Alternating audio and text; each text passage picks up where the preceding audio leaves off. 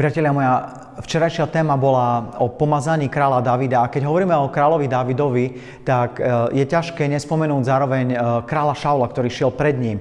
A Šaul, ak máme porovnať týchto dvoch mužov, je tam naozaj taký kontrast. Ak, ak ich máme porovnať, tak Šaul, keď, keď zhrešil, keď padol, tak jeho najväčšou túžbou bolo, ktorú žiadal od proroka, ktorý za ním prišiel od Samuela, že príď ma uctiť pred ľuďmi. Hľadal ako keby tú úctu ľudí. To bola prvá vec, ktorá ho ako keby zaujímala. A v kontraste s tým, eh, keď bol Dávid takisto zhrešil, eh, je to veľmi známy príbeh, keď zhrešil z Bečabe, ale prvá vec, keď prišiel ho konfrontovať prorok, bol to prorok Nátan, ale tá prvá vec, ktorú, ktorú Dávid povedal, bolo eh, Bože, zmiluj sa. A a hovorí Bohu, Bože, neodrhuj ma spred svojej tváre a neodnemaj mi svojho svetého ducha.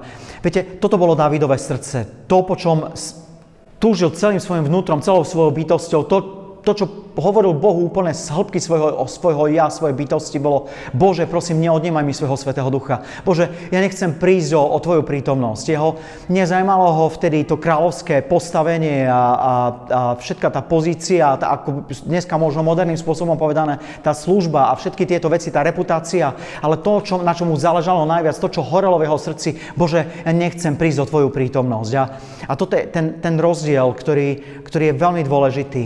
A ja vás chcem znovu tak vyzvať k tomu, uh, buďme ľuďmi, ktorí majú na prvom mieste práve toto Božiu prítomnosť, túžbu po Duchu Svetom, túžbu neprísť o Neho, o Jeho vedenie, o Jeho vnúknutia, o, o tú nádhernú prítomnosť Božiu. A keď sme takíto ľudia, tak tak aj o nás jedného dňa možno tie kroniky neba napíšu, tak ako je v skutkoch Apoštolov napísané o Dávidovi, že tam Boh vydáva svedectvo. Boh vydáva svedectvo, nie ľudia, ale Boh vydáva svedectvo, že našiel som Dávida, možno tam bude tvoje meno, ak pôjdeš takouto cestou.